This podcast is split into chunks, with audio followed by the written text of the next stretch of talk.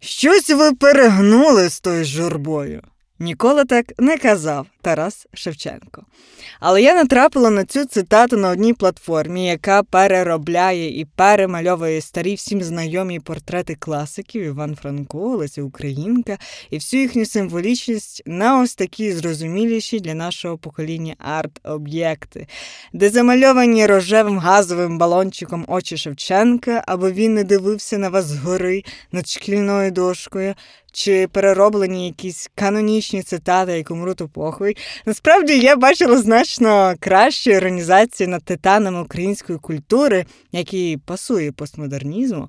Але цитата мені сподобалась. І вона дуже вписується в сьогоднішню тему, бо перш ніж перейти до розмови про користь від арт-терапії, що це взагалі таке, як воно все починалося, як воно може допомогти, кому може допомогти, а що робити, якщо у тебе немає серйозних проблем з ментальним здоров'ям, а хотілося б і мізку чистити, бо відчуваєш і стрес, і нотки тривожності, при тому не хочеться витрачати 700 гривень на психолога, так от.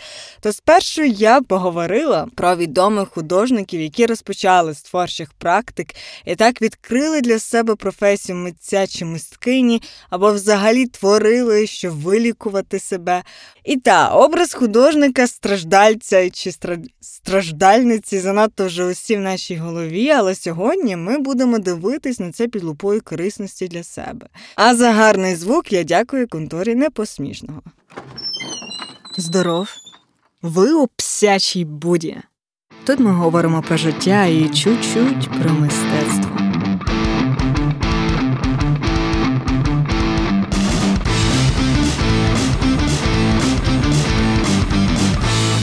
Напевне, найвідомішою мистецькою постаттю, яка використовувала малярство як таке специфічне самолікування, була Фріда Кало. У мене в житті було 2 аварії, одна з трамваєм, а інша зустріч з Дієго, говорила Фріда. От мудак. І от перша і друга аварія вплинули на творчість художниці, просто на все її життя творче. У дитинстві, взагалі-то, Фріда Кало хворіла також, і не лише в 18 років її збив там автобус в трамваї. От. Фріда Кало захворіла, коли була маленькою, на поліомієліт. От, а що це таке? Наслідки на все життя полягають в тому, що одна нога художниці завжди була трішки коротша, ніж інша. А вже всім відомо, що у більш зрілому віці, у 18 років, вона потрапила в серйозну аварію. От, автобус, в якому вона їхала, врізався трамвай. Це дуже гарно передано у фільмі біографічно про Фріду Кало, як в момент зіткнення на неї сиплеться таке золотисте, такий якийсь попіл, який показує певний перехід. Але це для тих, хто хоче глянути фільм. І що сталося? Вона отримала важкі травми, потрійний перелом хребта, перелом ключиці, зламані ребра, потрійний перелом тазу, 11 переломів кістки правої ноги, роздроблена права стопа, вивих плеча. І це не те, що не дозволило їй повернутися до нормального життя. Деякі органи, вони були проколоті металевими перилами і, по суті, після цього вона би ніколи не змогла мати дітей. А коли вагітнула, всі вони народжували чи то мертвими, чи це була недонесена вагітність, менше з тим. Отже, і рік після аварії художниця провала у ліжку. Решту свого життя вона пережила близько 30 операцій протягом всього цього життя. На цьому ліжку вона, власне, почала малювати. Чи це, можливо, просто, щоб якось час пришвидшити, як то часто люди, які потрапляли в лікарню, робили в 20-му столітті і 19-му столітті. Але вона сказала таку фразу, що вона малює свої автопортрети, бо на початках це були автопортрети, а це було те, що вона могла бачити, на відміну від інших художників, які могли піти і поїхати на пленери. І вона малює свої автопортрети, тому що вона малює свою реальність. Реальність, яка, щоб показати інші, що вона переживає. І, по суті, це заняття малювання, воно доповнювало її життя, яке вже змінилось і не буде таким, як раніше. Вона вважала себе не хворою, вона вважала себе зламаною, але вона була дуже рада, що вона може жити настільки довго, стільки вона може малювати. Дуже я пафосно передала всю цю цитати. А чому це важливо? Тому що я якось прочитала в статті від художниці Маріам Наїм, де вона вказала такий цікавий факт, що Десмонд О'Ніл, журналіст британського медичного журналу, він описує творчість Фріди не просто як мистецтво, не просто як внесок в це мистецтво, а як важливий інструмент в розумінні болю в житті пацієнтів. І це так було гарно сказано, що лікар відмічає здатність Фріди зображати невловими почуття хронічного болю.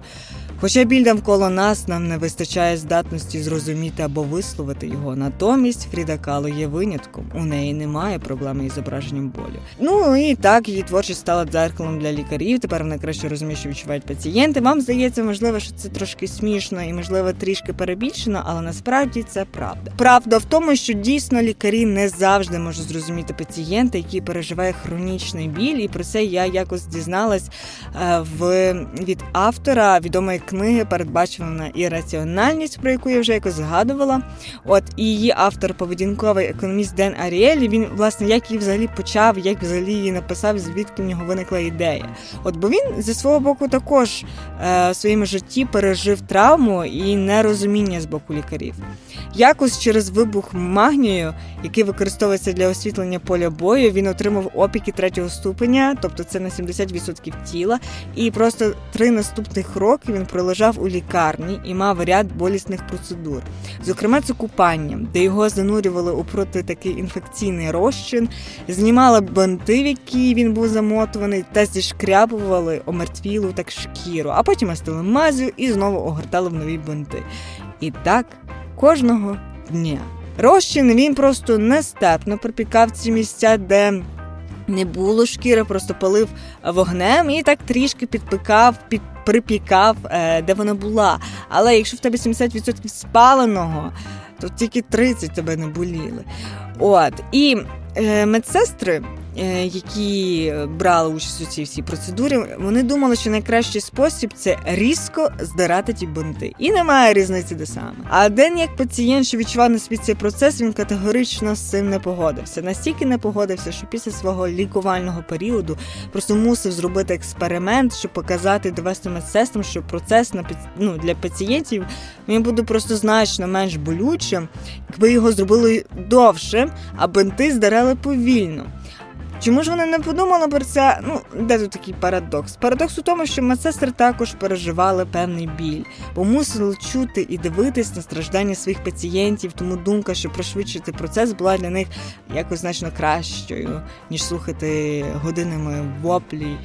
Але до чого це вже відійшла, що картини дійсно можуть показати тобі і, можна сказати, і передати це відчуття болю. Але до цього ми ще повернемося. Фріда Кало не була єдиною художницею, яка почала свій творчий шлях з ліжка, малюючи в ліжку. А були й також інші художники. Один з них – це Анре Матіс, про якого ми вже розмовляли, і, звісно, Ван Гог, відомий своєю крикливою картиною «Едвард Мунк». Цікаво, що саме означення арт-терапії і якесь таке формування того, що ця практика може допомогти, воно взагалі лише виникло в 40-х роках ХХ століття.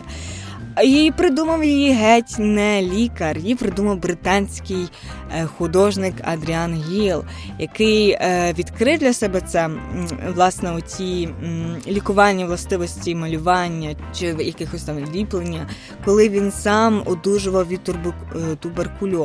А в той же період, в 40-х роках, автори, які писали тексти про ментальне здоров'я, вони також почали використовувати вже за ним цей термін «арт-терапія».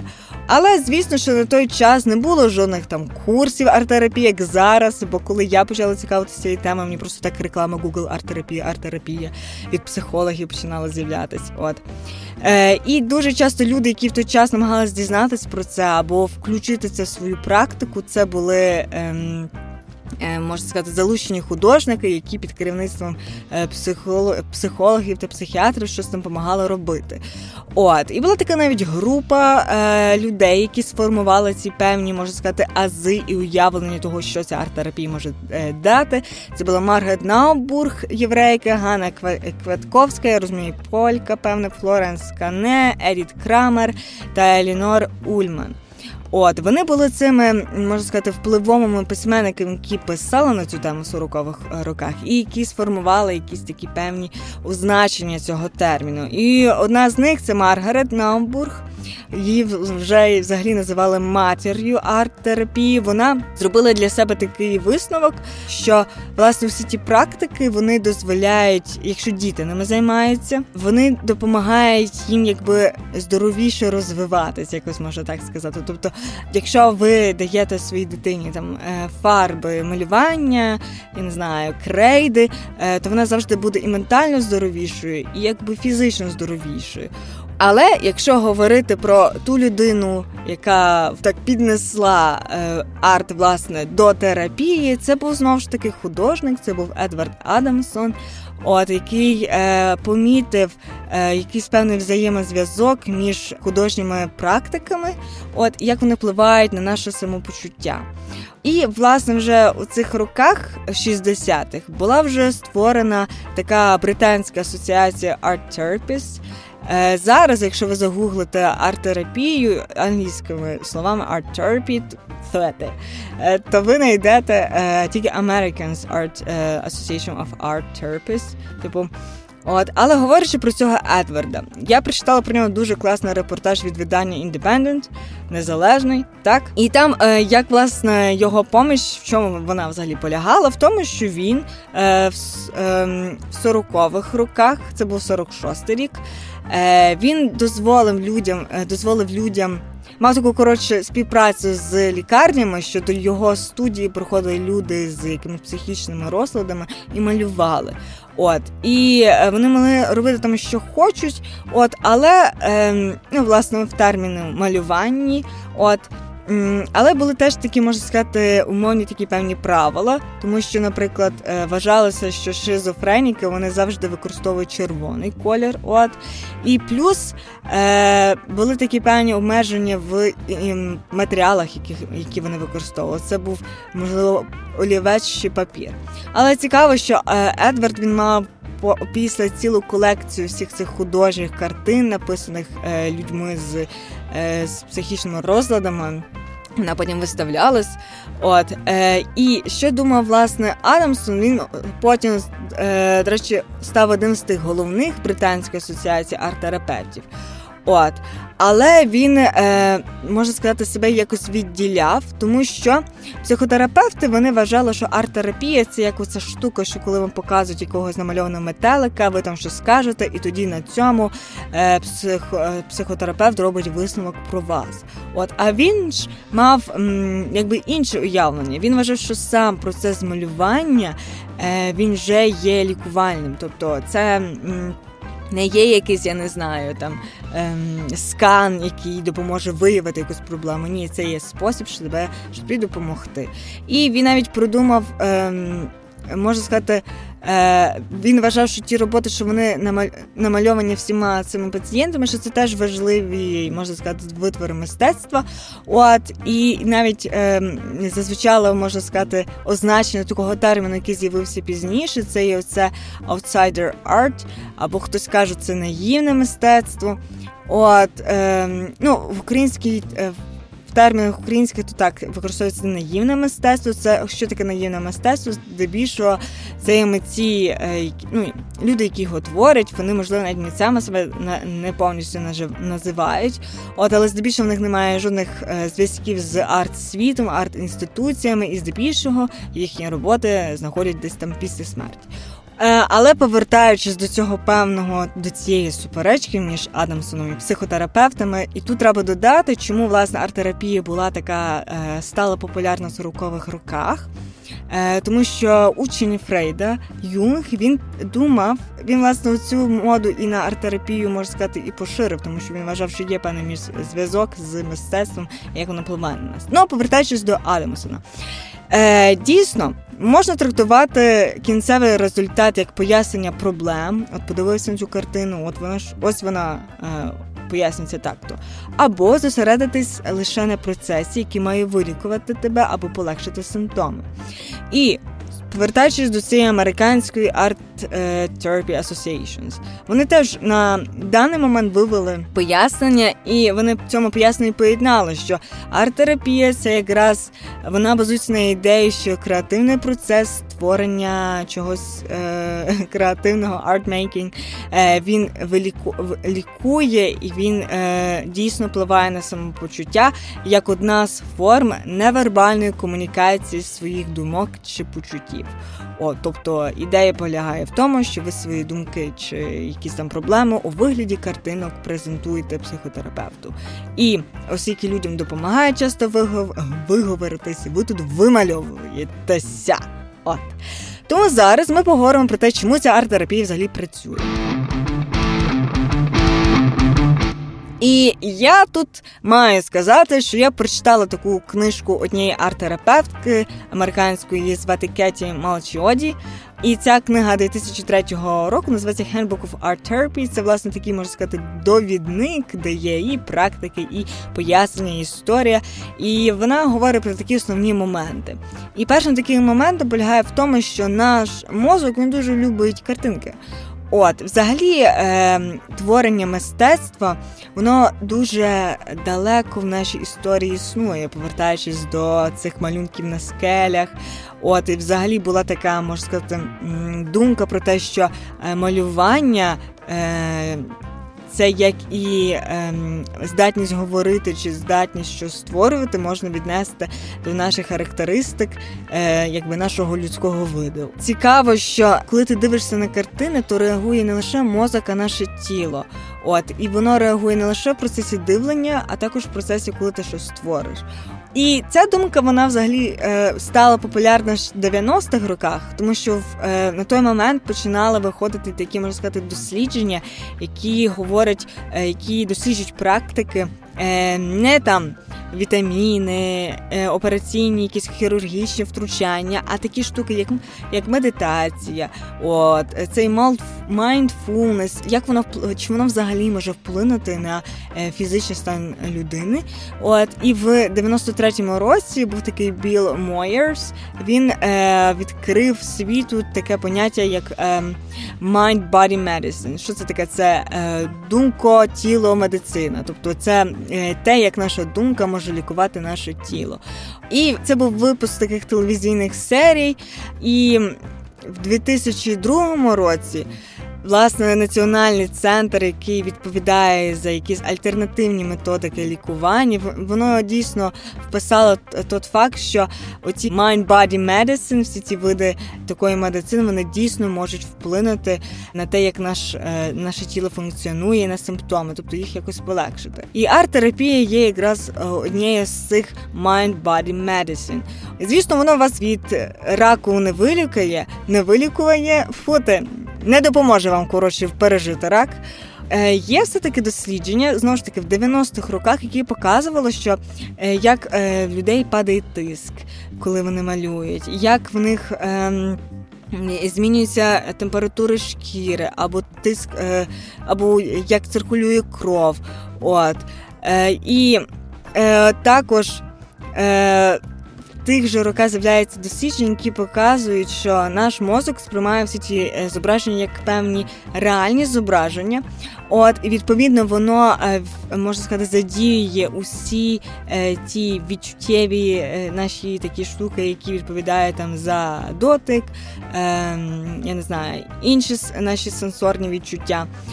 І крім того, цікавий факт, що коли ми малюємо, вже на той момент дослідження дійшли висновку, що немає якогось такого, що є права половинка мозку, яка відповідає, що там за творчість чи за логіку.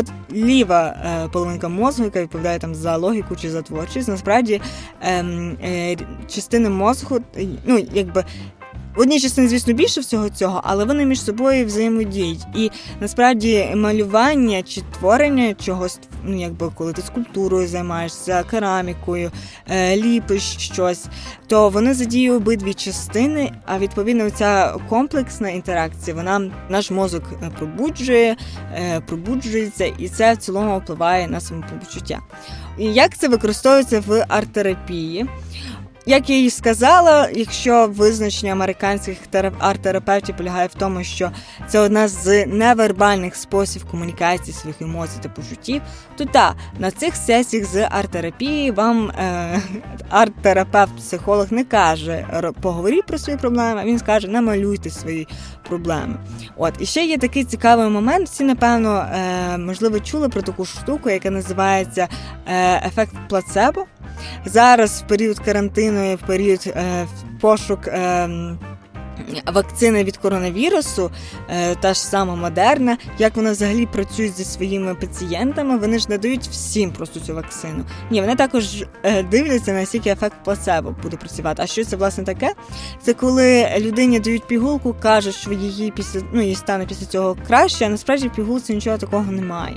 Коли людина думає, що вона щось приймає, тобто, що це має їй допомогти, то дуже таку помітили дослідники штуку, що дійсно стан цієї людини він покращується власне від цієї віри, що їй стане краще завдяки цій пігулці, яка по суті нічого собі такого корисного не має.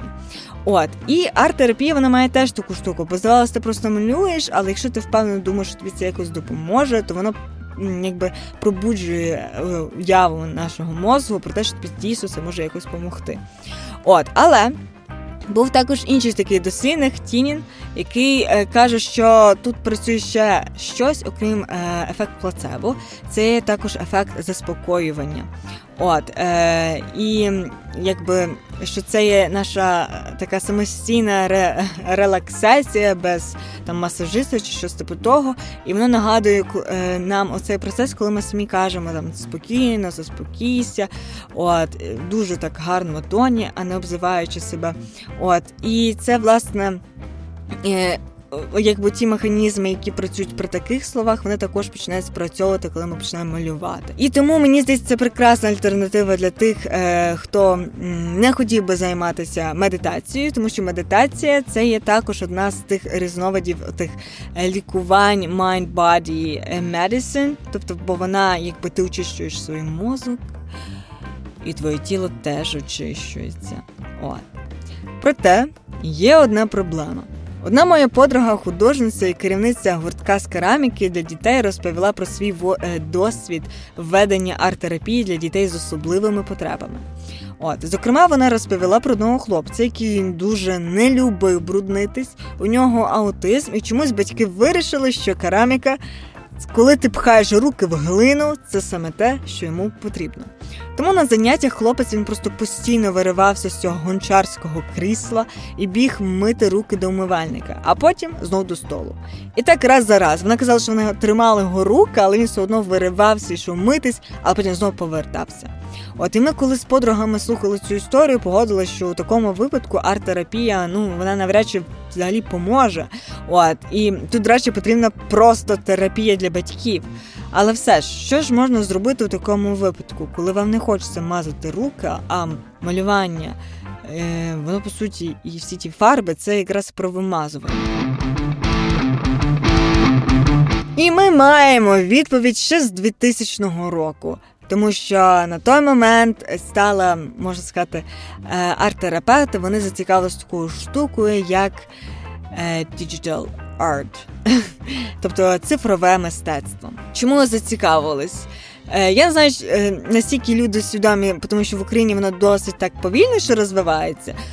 Але в нас в Україні є чудесний стартап, це є V-Art стартап, який займається, власне, продажами, виставками цього цифрового мистецтва. Це все, що було створено, не знаю, на комп'ютері. Ви можете не обов'язково йти в виставку реальне приміщення, ви купуєте собі цю версію і дивите в себе в хаті, якщо маєте спорядження. І в 2000-х роках арт-терапевти, оскільки цифрове мистецтво воно вже почало бути таким, що його продають купують. І художники більше відходять від традиційних методів мистецтв до такого більш цифрового, вони зрозуміли, що це також може бути один з різновидів арт-терапії. І оця, власне, Малчіоді, ця Кеті Малчіоді, про яку я почала, власне, з якої я почала цей подкаст, вона якраз і пише, що це хоч і нова штука, але вона може допомогти людям, які мають, власне, ці такі розлади, з розвитком яких дуже підвищена чутливість, їм дуже складно вимазати руки, бо замість того, щоб давати їм глину, ви можете дати їм планшет, якусь там електронну, не знаю, цю Apple Pencil, і вони можуть собі малювати що завгодно, і це також має такий самий ефект, як такий же ефект, як і традиційний, як арт-терапія з традиційними матеріалами. Було одне таке дослідження у 2015 році. І одні дослідники, вони зробили експеримент вже, власне, не з дітьми, а з дорослими, які мають і певні вади розвитку. Де вони, власне, у ці їхні арт-терапевтичні сесії включили технології. І що вони робили? Їм загалом просто роздали всі такі, не знаю, гаджети, як Lenovo Yoga, там Apple MacBook, Android Touch Tablet. І під час цих сесій в них були десь 1,5-годинні сесії з такою легкою музикою. Їх також запитували, чи готові, чи хочете ви взагалі слухати музику якусь, чи не хочете. Там тільки одна людина відмовилась через, власне, дуже таку чутливість до звуків. Але решта вони спокійно малювали на цих планшетиках з легкою такою музичкою. В них, якщо говорити за обмеження, то, по суті, таких жодних сильно обмежень не було, тому що вони використовували там всілякі малювальні там ті апки, і спершу їм пропонувало щось малювати, тобто їх не просили малювати і якби вималювати свої почуття, і вони могли малювати, що вони хотіли. І, власне, просто цей процес, що вони під музичку легенько, спокійно малюють, він був для них, можна сказати, хорошим і добрим в тому, що він впливав на їхнє самопочуття. Ще такий момент, який тут варто до цього додати. Крім того, що, можливо, це арт-діджитал терапія, вона більше для людей, які там не можуть сприймати традиційні форми там цих матеріалів, як глини. Але якщо подивитись, то є ще два таких важливих моменти, чому ця цифрова арт-терапія, вона запрацювала в 2000-х і працює надалі. І навіть зараз я знаю, що V-Art виграв грант від УКФ, власне, в контексті цифрової арт-терапії. Перше, тому що якби вона значно ближча, можливо, молодому поколінню, який звик жити за гаджетами і, можливо, лікуватись через ті гаджети. Є навіть такий, я читала про такого бота, якого створили дослідники з Гарварду, який допомагав людям говорити про їхні депресії чи там якісь розлади, власне, допомагав студентам з Гарварду, а потім ця штука вона стала загально доступна, називається Voyebot, чат-бот, можете його будь-де скачати. Але це така річ, що вона людям буде значно якби доступніша і зрозуміліша. А друга річ, це, звісно, що це ковід. Ковід, він взагалі просто прошвидшив цифрове мистецтво в плані того, що його і на аукціонах вже почали продавати, і Марина Абрамович недавно свою роботу так і продала. І, власне, які були, можна, результати всіх цих експериментів, наскільки цифрова арт-терапія могла допомогти. Ті дорослі з цього експерименту відповіли, що їм сподобалось в тому плані, що всі ці додатки дозволяли їм вибирати і працювати з тими матеріалами в контексті цих додаток, з якими вони хотіли, тобто будь-який колір, будь-які, я не знаю, маски, пензля віртуального. Тобі не потрібно думати, чи ти забруднишся. І що найцікавіше, ти цілком міг робити це сам. А якщо говорити про арт-терапію і чим вона може допомогти таким людям, які не мають ніяких проблем, я зараз про це вам розкажу, тому що в мене ще немає проблем і можу вам щось порадити. Я гадаю, що арт-терапія може бути замінником медитації, тому що я не дуже люблю сидіти просто в якійсь позі, нічого не робити. І вона також має в собі цей mindfulness. Але окрім інших моментів, що, я не знаю, ти також щось там повільно робиш під музику, є ще такий момент, що ті арт-практики, вони дають тобі можливість побачити результат. Та, це явно не скульптури Мікеланджело і не портрети Да Вінчі, але все одно приємно. І окрім цього, мені здається, що для людей, які постійно працюють з екранами, з якоюсь технікою, для них це класний якийсь відпочинок, бо ти змінюєш діяльність з якогось такого розумового, то ти переходиш на щось, де ти ліпиш руками вимазуєшся. Для мене це взагалі плюс, бо я навпаки дуже люблю вимазувати свої руки в дитинстві, завжди любила ліпити щось з булок. Я тому дуже не здивувалась, можна сказати, лише трішки, бо я пробувала себе і в кераміці, і в флюїд-арті. Це все майстер-класи львівської організації «Аспейсу». І на ці майстер-класи завжди приходили якісь айтішники. Тому мені здається, власне, для вас, якщо ви працюєте часто з екраном, використовувати арт-терапію, де є традиційні матеріали, це краще, ніж digital art therapy. Тому спробуйте, вам не обов'язково сильно страждати, зустріти свого Дієго, чи мати психологічні проблеми, депресії, панічні атаки, але для профілактики прекрасно самопочуття рекомендую. Ну все, я задовбалась говорити, сподіваюсь, вам сподобалось. З вами була Псяча Буда. Заходьте ще.